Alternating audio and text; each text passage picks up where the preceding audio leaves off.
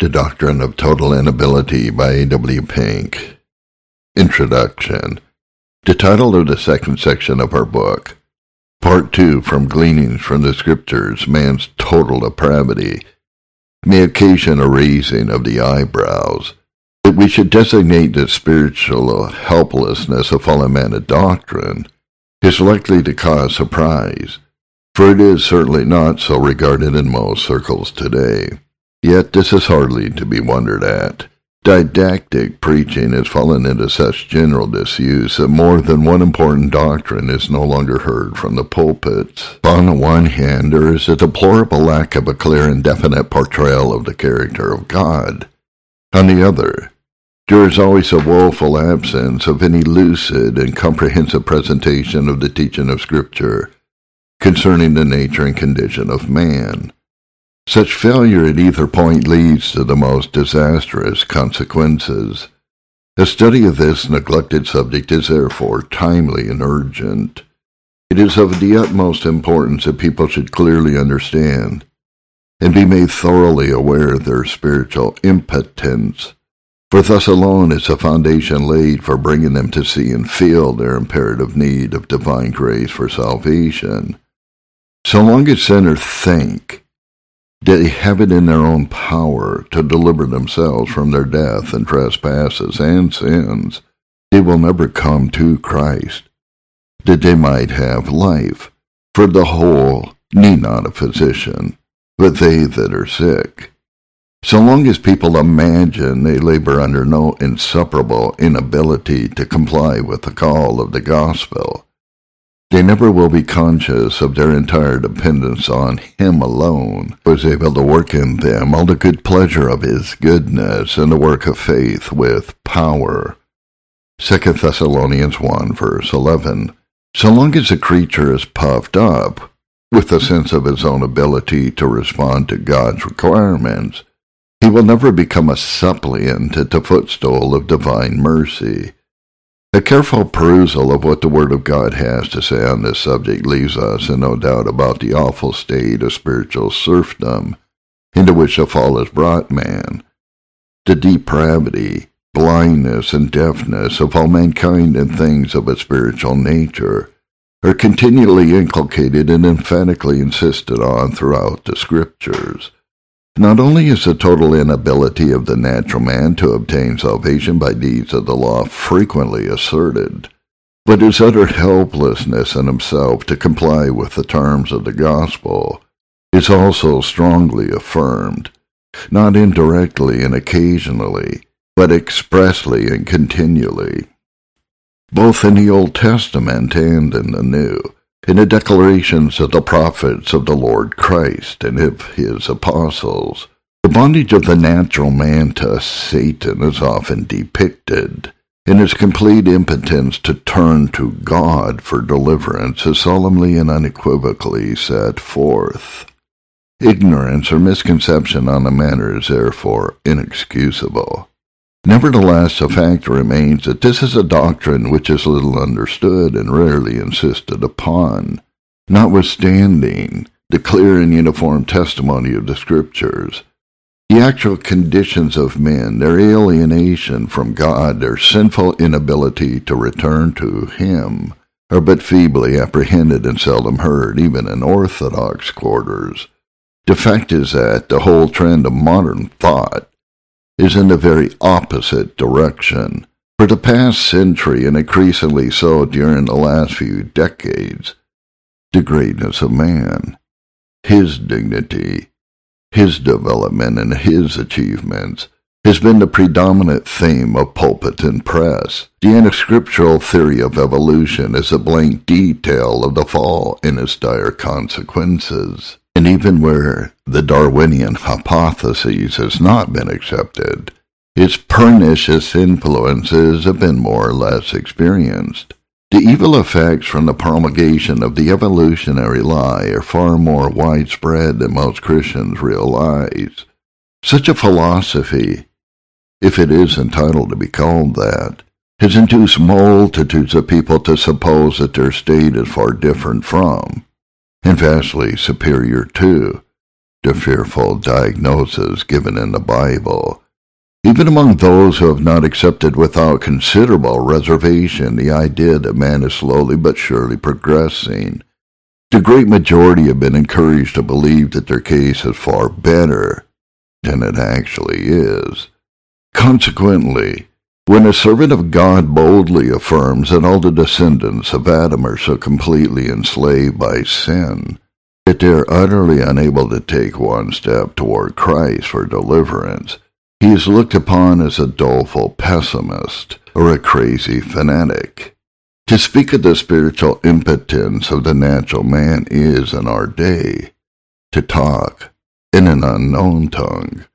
Not only does the appalling ignorance of her generation cause a servant of God to labor under a heavy handicap when seeking to present the scriptural account of man's total inability for good, he is also placed at a serious disadvantage by virtue of the marked distastefulness of this truth.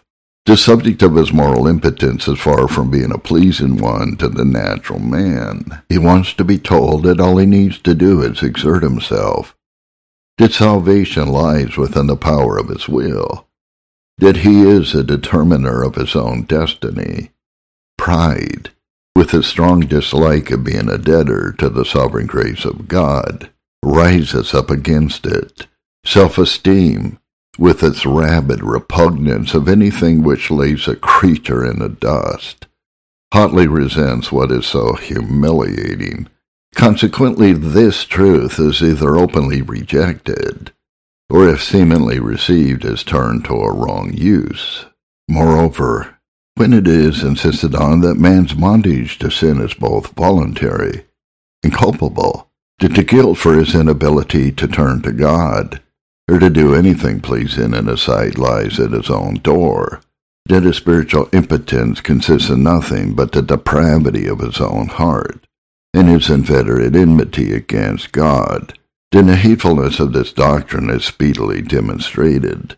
While men are allowed to think that their spiritual helplessness is involuntary, rather than willful, innocent, rather than criminal, something to be pitied rather than blamed, they may receive this truth with a measure of toleration, but let them be told that they themselves have forged the shackles which hold them in captivity to sin, that God counts them responsible for the corruption of their hearts, and that their incapability of being holy constitutes the very essence of their guilt, and loud will be their outcries against such a flesh-withering truth.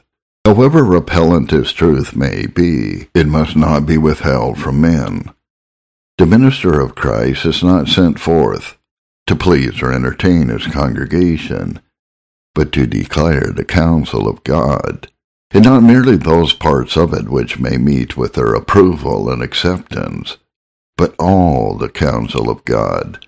Acts 20 verse 27. If he deliberately omits that which raises their ire, he betrays his trust. Once he starts whittling down his divinely given commission, there will be no end to the process, for one class will murmur against this portion of the truth, and another against that. The servant of God has nothing to do with the response which is made to his preaching. His business is to deliver the word of God in its unadulterated purity, and leave the results to the one who has called him.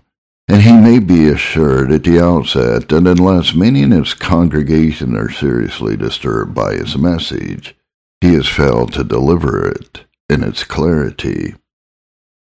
A resented doctrine. No matter how hotly this doctrine of man's spiritual impotence is resented by both the profane and the religious world, it must not be withheld through cowardice Christ, our supreme exemplar, announced this truth emphatically and constantly. To the Pharisees he said, O generation of vipers, how can you, being evil, speak good things? For out of the abundance of the heart the mouth speaks. Matthew 12, verse 34. Men's hearts are so vile it is utterly impossible that anything holy should issue from them. They can no more change their nature by an effort of will than a leper might heal himself by his own volition. Christ further said, How can you believe which receive honor one of another, and seek not the honor that comes from God alone? John 5:44. It is a moral impossibility. Pride and humility are opposites. Those who seek to please self and those who sincerely aim at the approbation of God belong to two entirely different stocks. On another occasion, the Lord Christ asked, why do you not understand my speech? To which he himself answered, Even because you cannot hear my word. John 8, verse 43. There is no mistaking its meaning here, and no evading the force of a solemn utterance. The message of Christ was hateful to their worldly and wicked hearts, and could no more be acceptable to them than would wholesome food to birds accustomed to feed on rotten meat. Man cannot act contrary to his nature. One might as well expect fire to burn downward or water to flow upward. You, of your father the devil, and the lust of your father you will do, John 8:44, said the Savior to the Jews. And what was their response? Say we not well that you are a Samaritan and you have a devil, sufficient for the servant to be as his master? Now, if such is the case with the natural man that he can no more break the bonds which hold him in captivity to Satan, than he could restore the dead to life, ought he not to be faithfully informed of his wretched condition? If he is so helpless and hopeless in himself that he cannot turn from sin to holiness, that he cannot please God, that he cannot take one step toward Christ for salvation. Is it not a kindness to acquaint him with his spiritual impotence, to shatter his dreams of self-sufficiency, to expose the delusion that he is Lord of himself? In fact, is it not positively cruel to leave him alone in his complacency? And make no effort to bring him face to face. Surely anyone with a vestige of charity in his heart would have no difficulty in answering such questions. It is far from a pleasant task for a physician to tell an unsuspecting patient.